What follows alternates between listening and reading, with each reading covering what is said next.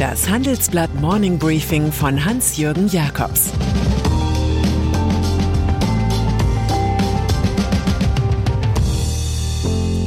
Guten Morgen allerseits. Heute ist Mittwoch, der 18. Mai 2022. Und das sind unsere Themen. Russisch Roulette mit einem Ex-Offizier. Schröders Büro wird verkleinert. May Musk stiehlt das Scheinwerferlicht. Nach einer kurzen Unterbrechung geht es gleich weiter. Bleiben Sie dran. Sie leben Fairness, Kultur und Werte? Zeigen Sie Ihr Engagement als Arbeitgeber und werden Sie Teil der Fair Company Initiative.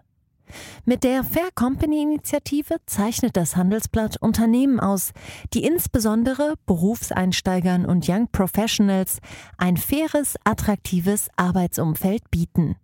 Zu den entscheidenden Werten gehören unter anderem das Engagement für Mitarbeitende, Diversity und Chancengleichheit, Nachhaltigkeit und gesellschaftliche Verantwortung. Erfahren Sie jetzt mehr unter faircompany.de. Ukraine-Krieg. Ob Analogien zu Verdun richtig sind, wissen wir nicht. Klar ist nur, dass der Ukraine-Krieg nach fast drei Monaten ein Stadium erreicht hat, in dem die jeweiligen Voraussagen über das Ende der anderen Truppen immer drastischer werden. Die Briten diagnostizieren, dass die Russen ein Drittel ihrer Streitkräfte verloren hätten. EU-Außenexperte Josep Borrell spricht sogar von Weltrekorden an Verlusten in Putins Armee. Sie erleiden eine militärische Niederlage nach der anderen, erklärt auch Sicherheitsexperte Carlo Massala, Professor an der Universität der Bundeswehr in München. Die EU begehe wegen des geplanten Ölembargos wirtschaftlichen Selbstmord, hält Wladimir Putin dagegen. Nach neuesten Erkenntnissen soll Mariupol in drei, Kiew in fünf Tagen eingenommen werden. Russischer Militärexperte. In dieser Pattsituation fällt auf, was der einstige russische Oberst Michail Chodarenok ausgerechnet in Putins Staatsfernsehen zum Besten gibt. Russlands Hauptproblem sei, dass man geopolitisch total isoliert sei. Auch wenn wir es nur ungern zugeben, ist praktisch die ganze Welt gegen uns. Das ist die Situation, aus der wir herauskommen müssen. Schon vor einer Woche erzählte der Militärexperte, es sei falsch, Menschen mit veralteten Waffen in einen Krieg des 21. Jahrhunderts zu schicken. Wenn der rebellische Militärexperte nicht bald im Lager neben Alexei Nawalny Dienst tun muss, können wir von einer Schwächung Putins ausgehen.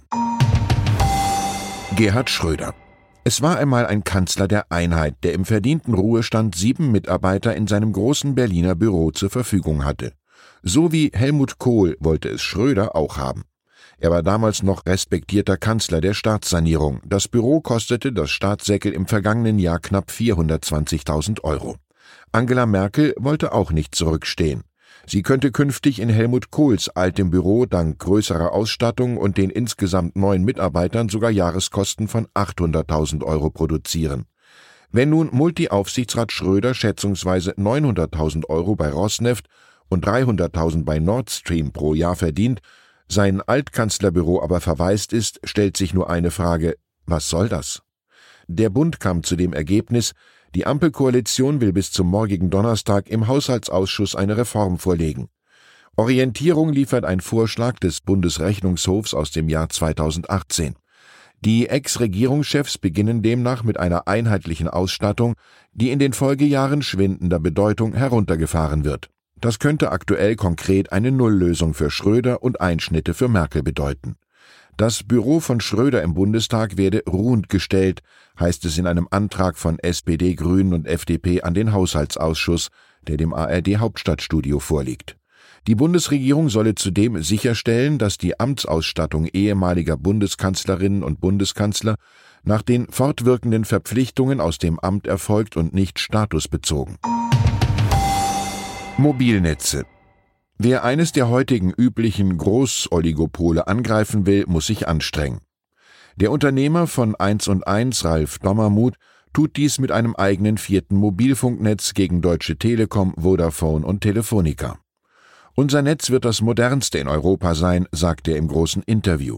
Nur eines ärgert ihn, dass die anstehende Neuvergabe von Flächenfrequenzen das etablierte Trio begünstigt und dass sie ohne Auktion verlängert werden.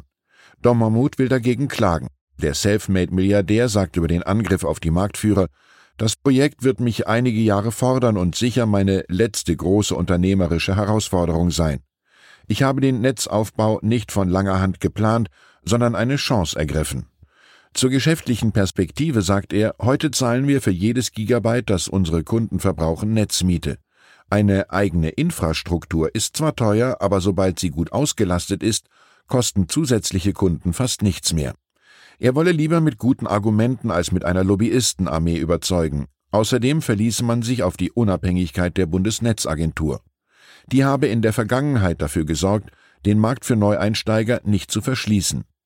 Telekom-Chef Tim Höttges hatte groß angekündigt, überall in Europa dazu zu kaufen. Jetzt muss er sich zu Hause um einen vierten im Spiel kümmern. EU-Schulden.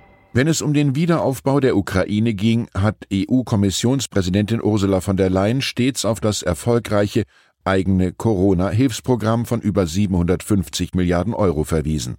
Zur Finanzierung der neuen Lasten erörtert die Union in einem Papier einige Optionen.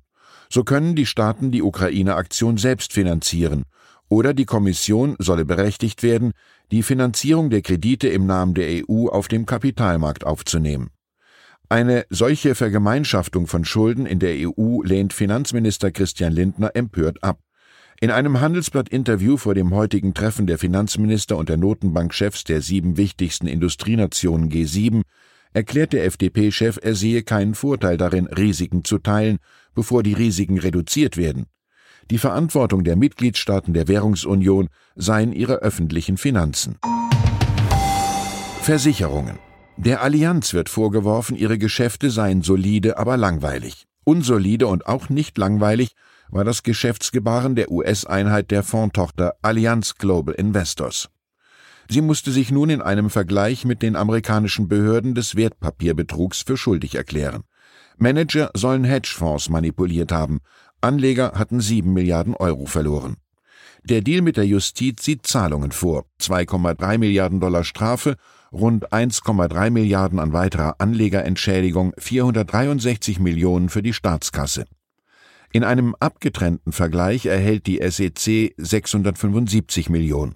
Noch schwerer wirkt, dass die Allianz Global Investors für zehn Jahre kein Geschäft mehr mit Investmentfonds machen darf, die eine US-Lizenz haben. Übrigens wird Chefinvestor Greg Tournon der Verschwörung des Wertpapier- und Anlagebetrugs sowie der Behinderung der Justiz beschuldigt und hat sich in Denver den Behörden gestellt. Das alles erinnert an einen schlechten Krimi und nicht an die honorige Finanzwelt in der Münchner Königinstraße.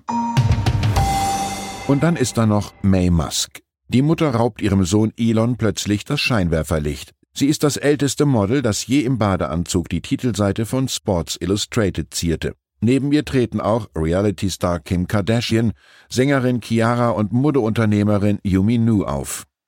Wenn ich gedacht hätte, ein Badeanzugmodel für Sports Illustrated zu sein, hätten mich die Leute als verrückte Lady weggesperrt, sagt May Musk, und jetzt bin ich hier.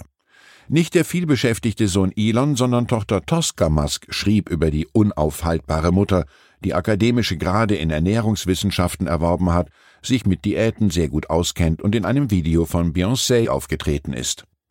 Ich wünsche Ihnen einen atemberaubend schönen Tag. Es grüßt Sie herzlich Hans-Jürgen Jakobs. Zur aktuellen Lage in der Ukraine. Der Krieg brachte Europa zusammen, nun zeigen sich erste Risse. Die Europäer haben unterschiedliche Ansichten zum Ukraine-Krieg, davon profitiert vor allem einer, Wladimir Putin. Die Russen sehen sich nach dem Sowjetimperium. Den Menschen in Russland fehlt seit dem Zerfall des Ostblocks eine Vision für ihr Land. Für Wladimir Putin kommt diese Sehnsucht nach alter Größe wie gerufen. Weitere Nachrichten finden Sie fortlaufend auf handelsblatt.com/Ukraine. Das war das Handelsblatt Morning Briefing von Hans-Jürgen Jakobs, gesprochen von Peter Hofmann. Die Welt steht vor gewaltigen Herausforderungen. Zum einen die Energiewende voranzutreiben und gleichzeitig den Klimawandel einzudämmen. Und auch der Energieträger Wasserstoff gewinnt weltweit immer mehr an Bedeutung. Doch wie geht es weiter? Erfahren Sie mehr auf dem Handelsblatt Wasserstoffgipfel 2024 am 12. und 13. Juni in Essen. Infos unter handelsblatt-wasserstoffgipfel.de. Mit dem Vorteilscode Wasserstoff 2024 erhalten Sie einen Rabatt von 15% auf die Tickets.